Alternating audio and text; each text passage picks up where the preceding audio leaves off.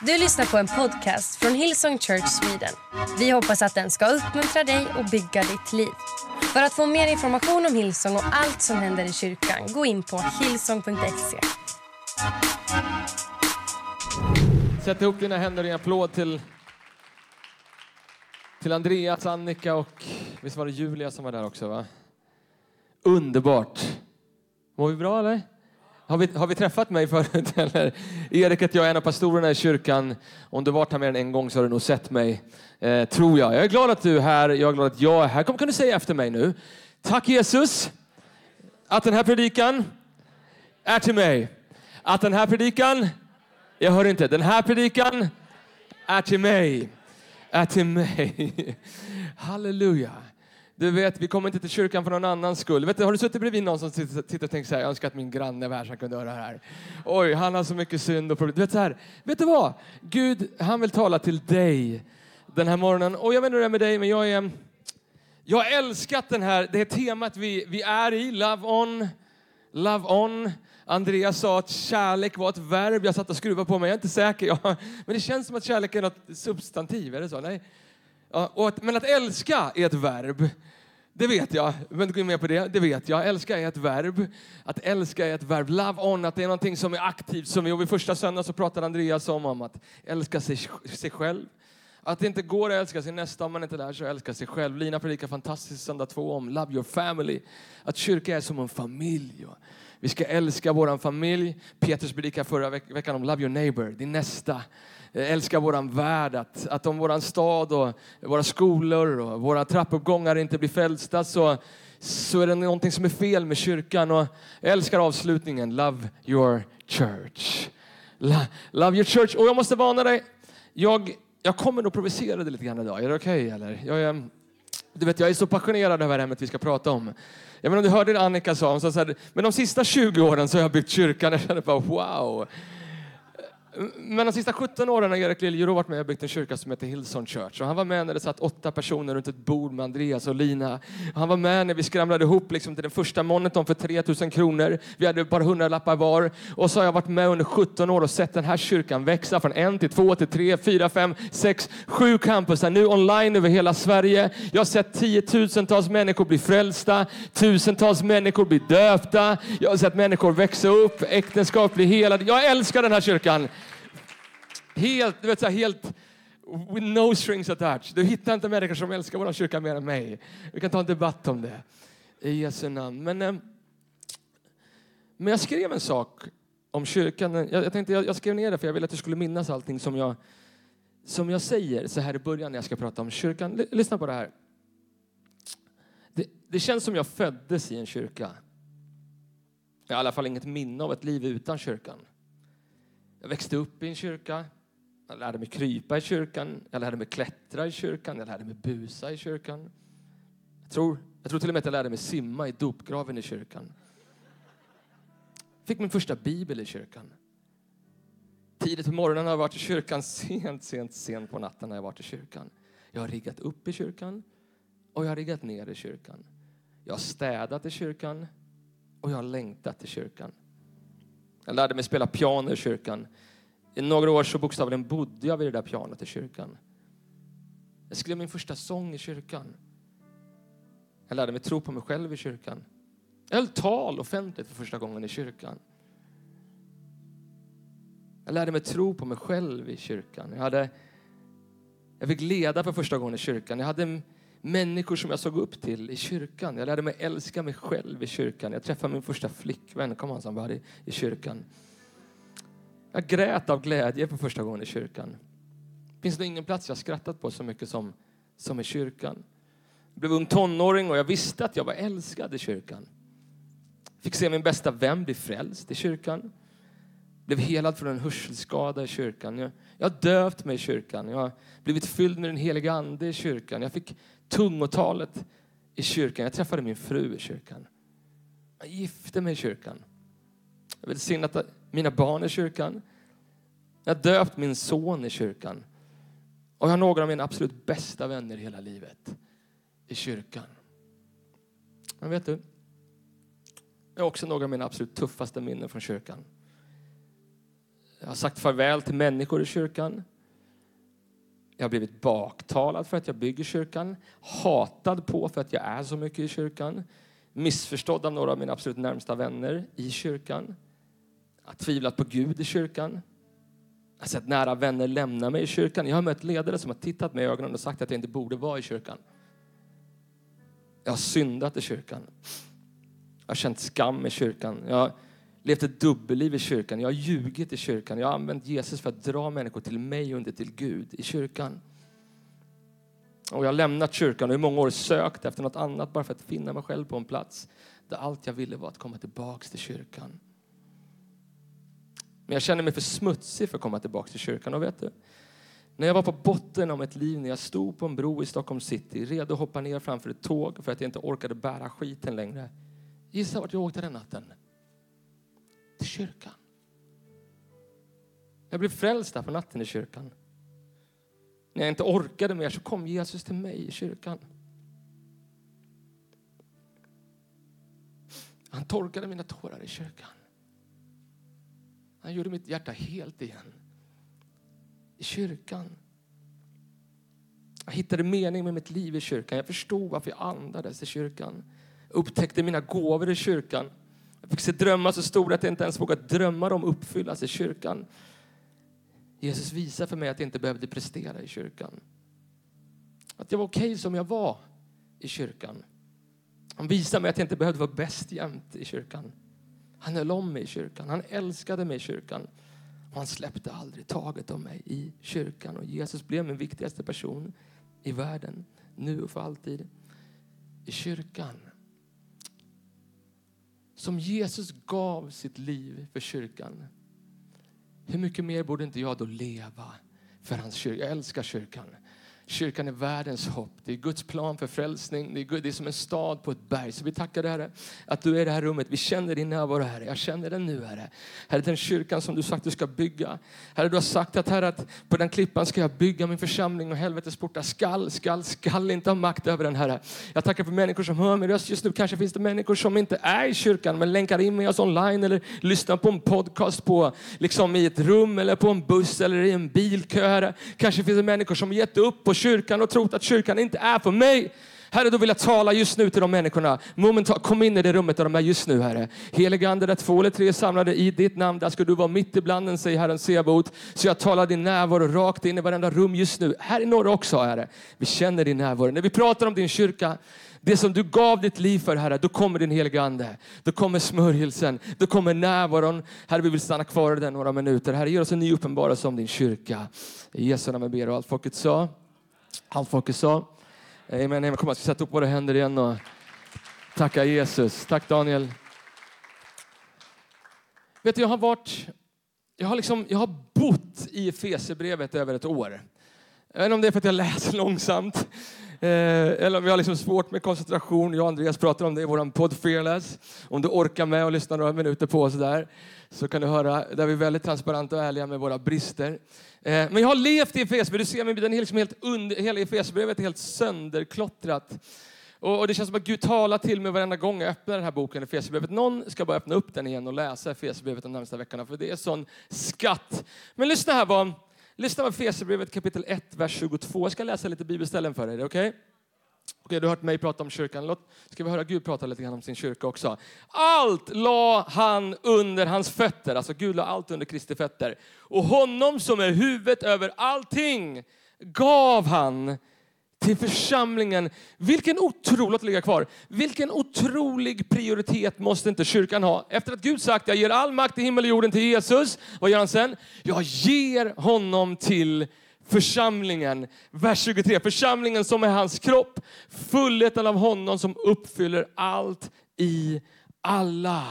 Kyrkan är du och jag. Jesus är huvudet, vi är kroppen. Vi är kyrkan, vi är Guds plan för att frälsa en förlorad värld så mycket att Gud gav sitt eget liv för kyrkan. Och så säger man, om vi vänder blad på Efesierbrevet kapitel 2 så säger Paulus så här. Därför är ni inte längre gäster eller främlingar, utan medborgare med den heliga och medlemmar i Guds familj. Ni är uppbyggda på apostlarna och profeternas grund. Kom ihåg det? Där hörnstenen är Kristus Jesus själv. I honom! I honom står det. Det står inte i styrelsen, i pastorsteamet, i ledarteamet, i byggnaden, i kyrkloggan. Nej, det står inte det. I honom fogas hela byggnaden samman och växer upp till ett heligt tempel i Herren. Och i honom blir ni också sammanbyggda till en boning åt Gud genom anden. Jag älskar det Paulus säger. Han, han säger vi, vi, liksom, vi är uppbyggda på apostlarna och profeterna. Det står inte vi är uppbyggda på, på liksom politikers liksom beslut. Vi är, eh, vi är liksom uppbyggda på kultur, vi är uppbyggda på vår uppfostran. Nej, nej, nej. Vi är uppbyggda på apostlarna och profeternas grund. Vad gjorde de? De predikade om Jesus, de dog som martyrer för Jesus på samma sätt som Jesus dog för sin församling. Kolla Efesierbrevet kapitel 5, vers 25. Ni gifta män, älskar era hustrur så som Kristus har älskat och gett sitt liv för församlingen. Någon sa att han gav sitt liv för, för, för, för mig, för världen. Ja, men för församlingen. Ni män älskar era hustrur likt Jesus Kristus älskat och dött. Dött för sin kyrka. Så hur mycket prioritet borde inte kyrkan ha om Gud är beredd att ge sitt liv för kyrkan? Vet du vad, vi kanske inte fattar det helt fullt. Kan jag berätta för dig en människa som vet kraften i kyrkan? Han heter Lucifer, fienden, djävulen. I 2000 år har han gjort allt han kan för att trycka ner kyrkan, förfölja kyrkan, skrämma kyrkan, förgöra kyrkan, liksom utrota kyrkan. Men under 2000 år, under förföljelse, pandemier, depressioner, världskrig, så har kyrkan den bara växer starkare och starkare och starkare. Varför? För den är byggd på honom, i honom. Och det som är byggt på Gud, klippan, kommer inte gå under utan bestå. I Jesu namn. Efesierbrevet, orkar ett bibelställe till från Efesierbrevet.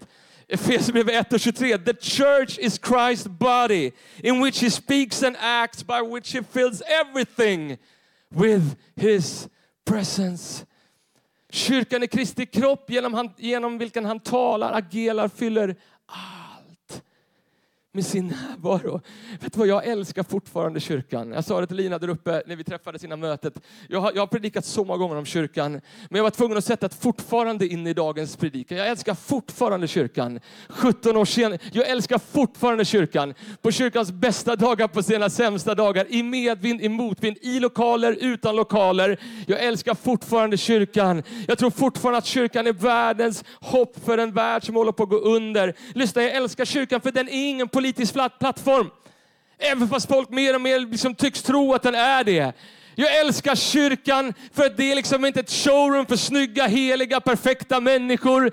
För det, då hade inte jag fått plats, utan det är en plats för operfekta människor.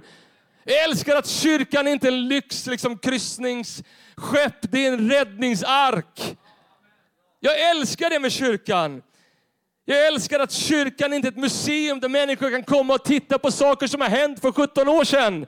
Att idag blir människor frälsta över hela Sverige. Jag älskar det med kyrkan. Och lyssna, vet du vad kyrkans mandat och rättighet är? Och ansvar? Att lyfta upp namnet Jesus. Att berätta för en hel värld att Jesus har namnet över alla andra namn. Det namn som varenda knä ska böjas inför, varenda tunga bekänna. Att predika om Jesus som död och uppståndande och i hans liv så fick du och jag liv. Det är evangelium. Jag älskar fortfarande kyrkan. Jag älskar den. kyrkan, den är inte periferin. Kyrkan är liksom inte bortglömd. Kyrkan är inte död, den är inte irrelevant. Kyrkan är Jesu kärlek on display. Kyrkan är liksom ett sjukhus för de sjuka, en plats där fångna får bli fria, en plats där ensamma får hitta en familj. Kyrkan är Jesu dröm, det är hans skatt, det är hans brud, det är allt han lever för. Han dog för sin kyrka. Och vet du vad jag kommer till konklusionen efter liksom 17 år och byggt en kyrka? Om du vill lite grann i halvlekspaus i sitt eget liv, att jag vill inte predika en enda fin predikan till. Jag är färdig med det. Jag kan inte skriva en enda fin sång till. Vet du vad, jag tog min dröm och jag begravde den six feet under the ground. Men vet du vad jag märkte? Att Gud han är expert på att ta drömmar och göra dem mycket större än vad man själv trodde att de skulle bli. Jag älskar fortfarande kyrkan. Om Gud dog för sin kyrka så vill jag leva för hans kyrka. Jag vill ge mitt liv för hans kyrka och jag har sett mina drömmar uppfyllas i kyrkan. Och ju mer jag tänker på den och ser på den och tänker på vad Gud har välsignat och andas i mitt liv, så ser jag att de flesta liksom bitarna går tillbaks till hans kyrka. Jag älskar fortfarande kyrkan. Okej, skriv några saker här, lyssna. Kyrkan är fortfarande världens hopp. Skriv det, punkt nummer ett. Kyrkan är fortfarande världens hopp. Matteus kapitel 16, vers 18. Petrus, Jesus pratar med Petrus säger han så här, och, och jag säger dig, du är Petrus. Och på denna klippa ska jag bygga min församling. Och helvetets portar skall inte få makt över den. Jag älskar att Jesus säger, jag ska bygga min församling. Jag tänkte på det lite grann, det var ju drygt 2000 år sedan Jesus levde. Och det finns ju i princip ingenting kvar av det som Jesus gjorde. Han, han skrev ingen bok, man inspirerade människor att skriva böcker. Han ritade ingen tavla som finns kvar. Det finns liksom ingen skulptur kvar från Jesu tid. Och även fast han var en ganska grymt bra frälsare så kan han inte varit lika bra snickare, Marcus Agamo. För ingenting av det han snickade finns ju kvar. Det, det, det, är inte så att du kommer hem till mig och käkar middag och du bara så vilket middagsbord Erik? Vad är det från? Ikea, Mio, Asplunds? Nej, Nasaret. Det är Jesus. Ingenting sånt finns ju kvar. Faktum är att det enda som finns kvar som Jesus byggde och som han fortsätter bygga i hans kyrka. Det som han gav sitt liv för, det finns kvar och kyrkan är fortfarande världens hopp. Lyssna, en vän till mig, en vän till mig berättade en story för mig för några år sedan. Eh, han är pastor i USA. Och eh, han berättade om en story, han var på en flygplats i USA. Och precis innan han ska boarda flighten så, eh, där i USA så börjar två unga pojkar bråka. De är först i liksom en så verbal diskussion. Och efter ett tag så, liksom, när han ser att de är brorsor, efter ett tag så tar liksom den äldre brorsan, han tar till knytnävar. Han får till sån sanslös liksom, träff rakt i ansiktet på lillebrorsan så han föll ner på betonggolvet och liksom, det började rinna blod från, från hans huvud bakåt. Han sa, vad är det som händer? Och den äldre brodern, han, han liksom böjer sig ner och bara fortsätter mata in slag mot den yngre brodern. Så den här vännen till mig, pastorn, han bestämmer sig för att gå mellan. Han tar tag i den äldre brodern, drar bort honom så här liksom. Och den här äldre brodern vänder sig om mot pastorn och bara försöker liksom, han gör allting för att liksom sänka pastorn också. Och medan han försöker göra det så kommer flygvärdinnorna fram till honom och säger Hey sir, you need, a, you need to board your flight, we're leaving now. Och han bara, I'm, I'm, in, I'm in the middle of situation. I mean, maybe you can see this. Bara, We will take care of the situation. Just you know, board the flight. Så han springer på flygplanet. Han sätter sig där och liksom helt omskakad över det han precis har sett. Sitter bara och kollar rakt fram. Och så, så börjar han be till Gud och han upplever att den helige ande frågar honom en sak. Han säger så här, vad, vad, vad kommer hända med den här pojken? I, idag har han knytnävar. I, imorgon är det en kniv, fast forward ett år, det är ett vapen. Kanske skjuter han någon eller så blir han själv skjuten, hamnar i fängelset och i slutändan så hamnar han i helvetet. Och han upplever den helige anden, han sitter där liksom på planet fråga honom också så här. Berätta för mig, finns det någonting som skulle kunna rädda den här pojkens liv? Skulle, skulle kanske en regering kunna instifta en lag som gjorde att den här pojkens liv blev räddat? Ah, tveksamt. Skulle, skulle kanske något företag komma på någon helt otrolig produkt som bara räddade den här pojkens liv? Tveksamt. Skulle skolan eller så universitet eller college komma på liksom någon så idé så här, om vi gör det här så kommer det rädda den här pojkens liv? Tveksamt. Faktum är att han liksom, när han sitter där planet så liksom uppfylls hans ande och hans hjärta och han inser att det enda som kan förvandla den här pojkens liv är en levande, brinnande kristen människa som fick med den här människan, den pojken till kyrkan. Och den här människan kunde få höra om en man som heter Jesus som dog för den här pojkens ilska, hat och, liksom, och hans brist på kärlek. Han kunde få höra om en Gud som är som en far. Kanske allt det som den här pojken inte hade en far som var. Det enda som behövs är en kristen människa som fick med honom till kyrkan. Så han springer ut från flygplanet. Stop the plane! Han springer in i gaten, får tag på den här pojken. Det här är en sann historia. Och han håller om pojken, han försöker slå, han håller om honom så hårt, så hårt. Efter typ fem minuter börjar den här pojken gråta i hans famn. Fast forward, nästa dag han får med honom till kyrkan. Han lyfter upp sin hand, tar emot Jesus. Några år senare, nu är han pastor i en kyrka i USA. För att en människa bestämde sig för att ta med honom till kyrkan. Jag, jag, älskar fortfarande kyrkan. Jag tror fortfarande att kyrkan är världens, världens hopp. Och Jesus säger, jag skall bygga min församling och helvetets portar skall inte ha makt över den. I nästa vers, i vers 19, så säger Jesus så här. Jag ska ge dig himmelrikets nycklar. Jag ska ge dig himmelrikets nycklar. Allt som du binder på jorden ska vara bundet i himlen och allt som du löser på jorden ska vara löst i himlen. Häng med nu. Så, så Bibeln säger, Först att Jesus ska bygga sin kyrka och direkt efteråt, så här är vad kyrkan ska göra. Du ska få nycklar. Och det du löser i himlen ska vara löst på jorden. Det innebär att liksom så som himlen såg på jorden. Vi behöver inte bygga vår kyrka på mänskliga liksom grunder utan på gudomliga himmelska grunder. Så vi ska använda nycklar. Jag tog med min nyckelklippa. Eh, jag har ju liksom några nycklar på den här nyckeln, eh, klippan. Det här, det här är min bilnyckel. Det här är en mäktig nyckel kan man säga. Med den här nyckeln kan jag ta mig i princip vart jag vill i hela världen. Jag kan åka på derby idag på Friends, jag kan åka upp till Finland, varför jag nu skulle vilja göra det. Jag, jag, kan åka ner till Skåne, varför jag nu skulle vilja göra det, i Malmö. Jag kan åka ner till Paris om jag vill, till Spanien. Jag kan åka, det är en mäktig nyckel, eller hur? Jag har en nyckel till här. Vet du vad det här är för nyckel? Det här är nyckeln till vår nya cityhub. Oj, oj, oj. Det här är en mäktig nyckel. Den här nyckeln, om jag tappar bort den så finns det mycket led som kan snos. Den här nyckeln är en värdefull nyckel. Den här nyckeln kan jag öppna dörrarna till en kyrka så liv, människors liv kan bli förvandlade. Det är en mäktig nyckel, eller hur? Okej, så har jag en nyckel till. Kolla den här. Det här, det här, är, en, det här är en speciell nyckel. Väldigt viktig nyckel. Den här nyckeln, jag vet inte vad den är till för. Så, så hand upp om du har en nyckel på din nyckelklippa som du bara, du vet inte vad den är längre. Får jag säga? Ja, typ hälften av händerna går upp, jag visste det. Hur många, du, vet, så du har en nyckel på din nyckelklippa, du, du har ingen aning. Den kanske, det kanske är från norra sidan, jag vet inte, kanske till södra. Kanske är det till någon lägenhet som jag har sålt. Jag vet inte. Så jag kan gå in. Vet, kanske är det till något bankfack jag glömt bort. Jag lägger hundratusentals kronor som jag kan ge Heart for the House. Jag hoppas det i Jesu namn. Lyssna, är du med? Är du med nu? Kolla här nu. Titta nu. Så många av oss, vi går runt med nycklar, med nyckelknippor som är så här. Men den här nyckeln, lyssna, har den, har den tappat sin förmåga eller sin, liksom, sin, sin kraft att göra det den ska göra?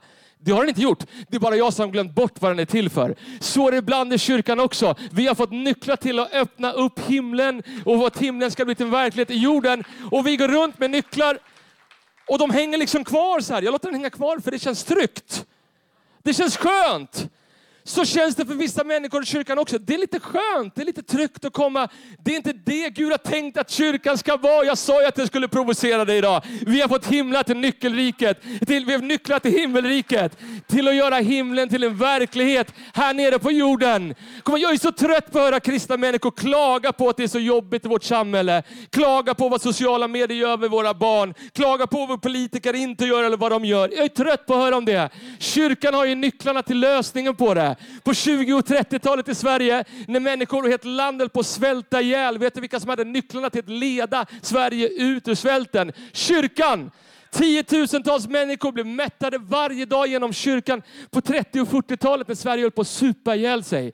Nykterhetsrörelsen startades av kyrkan. Nyckeln till den var kyrkan som ledde Sverige ut och liksom supa ihjäl sig. På 60 och 70-talet, om du har sett Jesus Revolution-filmen, när liksom folk höll på att knarka ihjäl sig och Sverige var kaos och världen var kaos. Vad var det som ledde världen ut ur det? Jesusfolket, kyrkan. Så 2023, jag undrar ska vi sitta och klaga på att det skjuts med människor, att det är liksom kaos med sociala medier, att den mentala ohälsan är kaos, att skilsmässotalen är superhöga? Eller ska vi ta upp vår nyckelklippa och säga, vi är kyrkan, vi är världens hopp, vi tror fortfarande att här kan människor bli frälsta, upprättade, momentalt helade. Det är vad kyrkan är. Jag tror fortfarande att kyrkan är världens hopp. Jag tror fortfarande att den är världens hopp. Okej, okay, punkt nummer två, skriv. Jag behöver fortfarande kyrkan. Faktum är att jag behöver kyrkan mer än kyrkan behöver mig. Jag går liksom inte till kyrkan för att, för att Gud behöver att jag går till kyrkan. Gud, Gud behöver inte din lovsång. Han har liksom miljontals änglar som lovsjunger honom mycket bättre än du och jag, dygnet runt. Gud behöver inte att jag gör hans namn större. Han har redan namnet över alla andra namn, säger Bibeln. Faktum är att Gud behöver inte ens min närvaro. Jag behöver hans närvaro. Jag behöver fortfarande, fortfarande kyrkan. Hebreerbrevet kapitel 10, vers 24. Lyssna här. Låt oss jakt på varandra och uppmuntra varandra till kärlek och goda gärningar. Lyssna nu då, vers 25. Låt oss inte överge våra samlingar så som vissa brukar göra. Låt oss istället uppmuntra varandra, särskilt som ni ser att dagen närmar sig. Vet du vad, hur galet är inte det här? Bara liksom några år efter Jesus har lämnat. Redan då så måste de påminna människor att liksom inte glömma bort att gå till kyrkan. Men det verkar som det är samma story idag, 2000 år senare. Jag läste en undersökning en global undersökning, så att det är möjligt att det, liksom, att det är lite bättre i Sverige, men global med gjort undersökning efter pandemin, hur människors vanor att gå till kyrkan är. Och jag vet inte om jag kan kolla in i någon kamera och prata mer som är online också. Hur vanorna är online. Och jag läste att människor i snitt i världen just nu, nu går till kyrkan var fjärde till var sjätte söndag. Var fjärde till var sjätte söndag. Eh, jag ska hjälpa några med matten, för jag ser att ni sitter och tänker vad blir det på ett år. Det är, det är, liksom det är åtta till tio gånger per år. Fem dagar i veckan så sitter våra barn i skolan och de får höra om andra saker i skolan. Åtta till tio gånger per år är de i kyrkan. Va? Äh, är de i kyrkan? Jag tror fortfarande att kyrkan är, att kyrkan är världens hopplista. Eh, får jag hjälpa dig med en liknelse till eller? Ja, trevligt, okay. Får jag hjälpa dig? Får jag hjälpa dig? Säg jag hjälp mig. Jag hjälp mig. Okej, okay, Johannes kapitel 15, vers 4. Bli kvar i mig så blir jag kvar i er. En gren kan inte bära frukt av sig själv om den sitter kvar på vinstocken. På samma sätt kan inte heller ni bära frukt om ni inte är kvar i mig. Jag är vinstocken, säger Jesus. Och ni är grenarna. Om någon är kvar i mig och jag i honom bär han mycket frukt. Men utan mig kan ni inget göra. Kom upp med den här plantan. Jag känner mig som värsta Lina Nilsson idag, som är props och grejer. Det är pastor Linas. Kolla här. Vilken planta. Och jag har, inte, Lina, jag har liksom inte köpt mina props, jag har liksom odlat mina props. Eller min fru har, jag säger inte att du, förlåt, jag min fru har odlat de här propsen. Det här är en tomatplanta. Den har någon sjukdom säger min fru, så, den liksom så, här, så rör inte den här utan för den, den, den, den liksom sprider sig någon så här ogräs. Det, det var det! Det var det! Men, men kommer du ihåg, vi läste precis. Vi, lä, vi läste att vi är grenarna. Jesus är liksom är, är vinstocken. Här, här är Jesus, kyrkan. Här är frukten. Det här är frukten i vårt liv. Det här är frukt i vårt liv. Det här är liksom finansiell välsignelse. Det här är liksom en flickvän. Kom on, du vet, det här är en livspartner. Det här är ett helat äktenskap. Det här är liksom en, en verksamhet som blomstrar. Det här är liksom en, ett, ett barn, en son och dotter som blir andedöpt eller döpt. Men, men så säger Bibeln sådär att vi är grenarna. Han är han är vinstocken. Vet du, många människor de tänker så här med Gud. Jag ska visa, jag ska visa en liknelse här nu, du kommer fatta hur dumt det är. Okay? Jag tänker så här, jag kan inte komma till kyrkan, jag måste bara, jag måste bara liksom vattna min frukt lite. Nej men, nej men, jag kan inte ge kollekten för jag måste betala mina räkningar. Va? Nej men jag har liksom inte tid att vara till kyrkan för mina barn mår så dåligt. Va? Nej, nej, nej, nej, nej. Alla fattar ju det, eller hur? Det, frukt, om vi vill ha frukt så måste vi vattna här. Det är ju här vi ska vattna. Det är inget konstigt. Det är hela det som är hela Guds tanke. Och lyssna, människor, det, det som kan se ut som en uppoffring, jag kommer ramla här strax. Det som ser ut som en uppoffring är en investering. Okej? Okay? Det som kan se ut som en uppoffring är en investering. Vet du vad som händer just nu här under mig där 200 barn är, inklusive min dotter Bianca Dina Liljero. Jag investerar i hennes framtid. När vi kommer hit den här morgonen så gör jag det här med Biancas liv. Fråga människor här på första raden, Simon och Ella som döpte sin egen dotter som blev andedöpt bara för några veckor sedan. Var det en uppoffring eller en investering att ta henne till kyrkan varje söndag? En investering såklart. Det är det som är tanken. Men vi är så dumma för vi har gått på individualismen. Jag tänker jag ska bara vattna min frukt lite mer. Ta med den här hem, gör så där en vecka, ta med den hit nästa vecka. Den kommer vara död. Den kommer vara död. Och jag är så trött på att sitta och lyssna på människor så jag undrar varför det stormar. Mitt äktenskap funkar inte längre. Mina barn vill inte komma till kyrkan, de är tonåringar. Och jag sa, när de var barn tog de dem till kyrkan. Ibland. Va? Vad trodde du skulle ske? Alltså, det, vad säger Bibeln? Psalm 92, vers 13. Those who are planted in the course of the God shall flourish. De som är planterade i Guds hus ska alltid blomstra. Det är Guds plan för beskydd, för provision, för blessing i Jesu namn. Och om jag kunde, säga, jag kunde linda in det mer så hade jag gjort det, men jag kan inte göra det. Du behöver kyrkan. Det är Guds plan. Those who are planted in the house of the Lord shall flourish. Shall på engelska är skall. Det står inte eventuellt om de känner för det. Shall flourish. Those are planted in the house of the Lord shall, shall flourish. Okej. Okay. All right. Tredje sista punkten, lovsångsteamet kan komma upp. Kolla, jag, jag älskar fortfarande kyrkan för den ger mitt liv ett syfte. Vi kan ta bort den här tomaten. och. För den, den, den ger mitt liv ett syfte. Den ger mitt liv ett syfte. Jag hörde en vis man säga så här en gång, det förvandlade mitt liv. Han sa så här, eh, your dreams and visions. Vi talar till människor som har stora drömmar och mål här inne. Så jag, vill liksom, jag känner mig begränsad. Så här. Det känns som det är tak liksom, på det jag ska göra när jag kommer till kyrkan. Och sa den här mannen så här, det förvandlade mitt liv. Han sa så här, your dreams and visions are only as powerful as the cause that they're connected to. Alltså dina drömmar och dina visioner, de är bara så kraftfulla som det syfte, the cause de connectades till. När jag växte upp så spelade jag piano, jag lärde mig i kyrkan, jag ville göra det. Allt jag ville var att spela låtar och skriva låtar och liksom turnera och bli artist och whatever. Tills någon kom till mig och frågade, men vad ska du göra med de där låtarna? Jag ska påverka människor, sa jag. Vad ska du påverka med dem med? Jag ska bara, jag ska bara bli påverkad av någonting.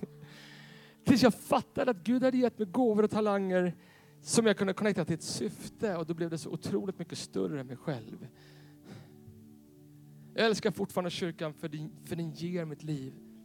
Den ger mitt liv ett syfte. Lyssna, kan Ellen komma upp? Kom fram här. Jag sa ju att det var värsta lina idag. Kolla här. Det här är gitarrsträng. Det här är gitarrsträng. Inget spår. Du ser du en gitarrsträng? En E-sträng tror jag att det är. Det är den som är liksom längst upp. Den är tjockaste strängen här. Egentligen inte mer viktig än de andra fem strängarna, men den är viktig. För utan den här så kommer vi inte kunna spela låtarna, för vi behöver alla strängar för att kunna spela sångerna. Kolla, den här, den här gitarrsträngen, ser du hur fri den är eller?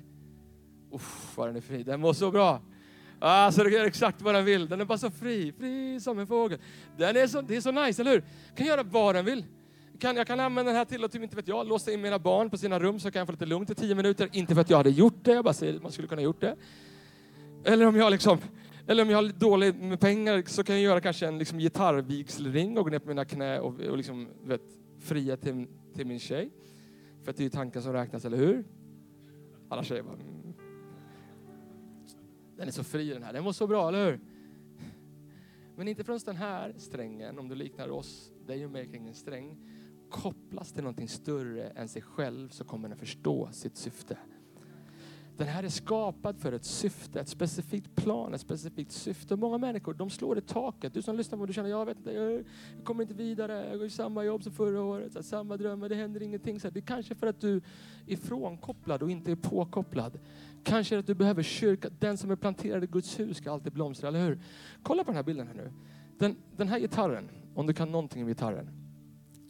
Den här, den här delen av gitarren kallas för ett huvud. Och det här är kroppen. Ett huvud och en kropp. Jesus är huvudet, eller hur?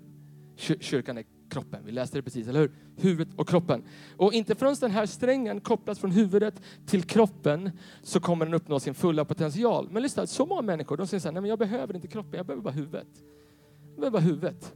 Det, det, du vet, så här, det så, vet vad, faktum är att liksom, största delen av svensk kristenhet är så här just nu. Kan jag provocera lite grann till? Du vet så här, jag behöver bara huvudet. Det är bara Jesus och jag. Det är jag och Jesus. I walk with Jesus, talk with Jesus, sing to Jesus, flow with Jesus. Du vet, så här, det är allt jag gör. Det är jag och Jesus. Jesus är med, he's my BFF. Det är vi som hänger. Jag behöver inte kyrkan. Det är jag och Jesus, jag och Jesus. Du vet, så här, precis som vårt samhälle är också individualistiskt. Det är så här, jag, mig, mitt, mina drömmar. Och, och, och så här, vi börjar tävla, vi tar våra drömmar, vi kopplar dem till huvudet och så, här, så blir det som ett race, en tävling. Individualismens liksom, tävling där jag fightas mot dig och, och liksom, där jag vill liksom, bli bättre än dig och använder mina gåvor för att skina lite mer än dig och allt det som vårt samhälle ger, liksom, lär oss, samma sak händer, händer i kyrkan. Uff, kan jag säga det här eller? Kan, kan jag, kan jag, jag måste nästan få läsa vad jag skrev, jag vågar inte titta på det när jag, när jag säger det här. Kan jag predika idag eller? Jesus hjälp mig säga det här. Vi kommer kannibalisera på varandras gåvor i tävlingen mot varandra, i racen om att, om att bli bäst eller synas mest. Och vi kommer använda våra gåvor, våra talanger och våra drömmar för att klättra upp för tornet av success. Bara för att finna att namnet på tornet är ensamhet. Vi klarade det, men vi är ensamma. Och det är inte så Gud har tänkt att vi ska leva. Gud har tänkt att vi ska connecta våra liv till någonting större än oss själva. Det går inte bara att connecta sig till huvudet. Huvudet måste också connectas från huvudet till kroppen. Och inte förrän den kommer så här så kan den funka. Och vet du vad som är så speciellt med den här strängen? För att den fullt ut ska, här är bonus, för att den fullt ut ska funka så måste tension uppstå. Jag måste spänna upp den. Det är precis därför många människor inte liksom lämnar kyrkan också. För de känner sig nej när jag kommer till kyrkan, jag blir utmanad. Människor säger till mig, ingen kommer hit och säger vad jag ska göra. Jag kommer när jag vill, jag går när jag vill. Du, du vet så här, man bara, det känns inte bra och så tar vi bort våra strängar igen. Så det är jag Jesus, I walk with Jesus, flow with Jesus. Du vet så här. Och så undrar vi Gud, vad är välsignelsen över mitt liv? Varför känns det som jag slår i taket? Varför hittar jag inte meningen med mitt liv? Varför kämpar jag med mental ohälsa? Varför kämpar jag med glädje? Varför känner jag mig så ledsen och nedstämd och ångest? Och Gud säger, du måste koppla dig till någonting större än dig själv. Kyrkan, den plats jag ska tala, agera, fylla min, min närvaro. Du kommer hitta ditt syfte i kyrkan. Kyrkan är världens hopp. Kyrkan är du och jag. Kyrkan är inte bara det som sker just nu en och en halv timme. Kyrkan fortsätter ikväll när du kommer hem till din trappuppgång. Kyrkan fortsätter imorgon när vi fortsätter på Cityhubben. Kyrkan är alla dagar i veckan. Jag är kyrkan. Jag går inte till kyrkan. Det är vad Gud har kallat mig till att vara. Men det är världens hopp. Om du connectar dig till det så kommer du komma i funktion. Så kommer du komma i funktion. Så Ellen, eller om du liksom, vi, länk, vi leker här nu, för jag kan inte sträcka den här gitarren. Vi, alltså, spela en ton bara, bara en ton, bara en. Wow. En, en, en gång till, en gång till. Oh, stark, stark, stark, stark, stark, stark. Wow, Lina. Alltså, en, spela en gång till, den tonen. Wow, fantastiskt. Oj, oj, oj, oj, oj, oj. Efter ett tag ska man tröttna på att spela på, på samma tron. Man behöver ju flera toner, eller hur? Är inte det en helt otrolig bild på vad kyrkan är? Jag spelar lite med alla toner bara för att höra. Ja.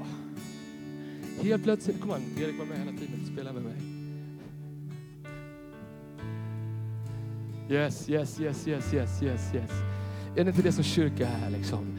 Vi är ett gäng strängar som går runt, ibland är de lite ostämda, ibland är de lite oskärpta, ibland känns det som det är lite tension. Ibland så går en sträng av, man måste byta ut en, liksom en sträng. Ibland går saker och ting sönder, ett äktenskap kan spricka, det kan gå sönder, barn kan liksom försvinna bort från kyrkan. Men lyssna, vi fortsätter gå till kyrkan och vi tar fram nya strängar, vi strängar upp dem igen. Och vi kommer säga, ibland är det lite ostämt, ibland sitter inte allting, ibland är inte kroppen helt perfekt. Precis som när du och jag tänker på våran kropp så är ju inte kroppen perfekt, eller hur? Det är så det är med en kyrka och det är så Gud har tänkt att den ska vara så att vi alla kan platsa. Tänk om kyrkan hade varit perfekt. Tänk om den hade varit perfekt. Då hade jag aldrig jag känt att jag skulle kunna platsa i den här kyrkan. Men det är det som är Guds tanke med kyrkan. Den plats han ska tala, agera och fylla med sin närvaro. Fylla med sin närvaro. Kom on, ställ dig upp två sekunder. Kom on, han ska fylla dig med sin närvaro. I Jesu namn, i Jesu. Kom on, bevara stillheten.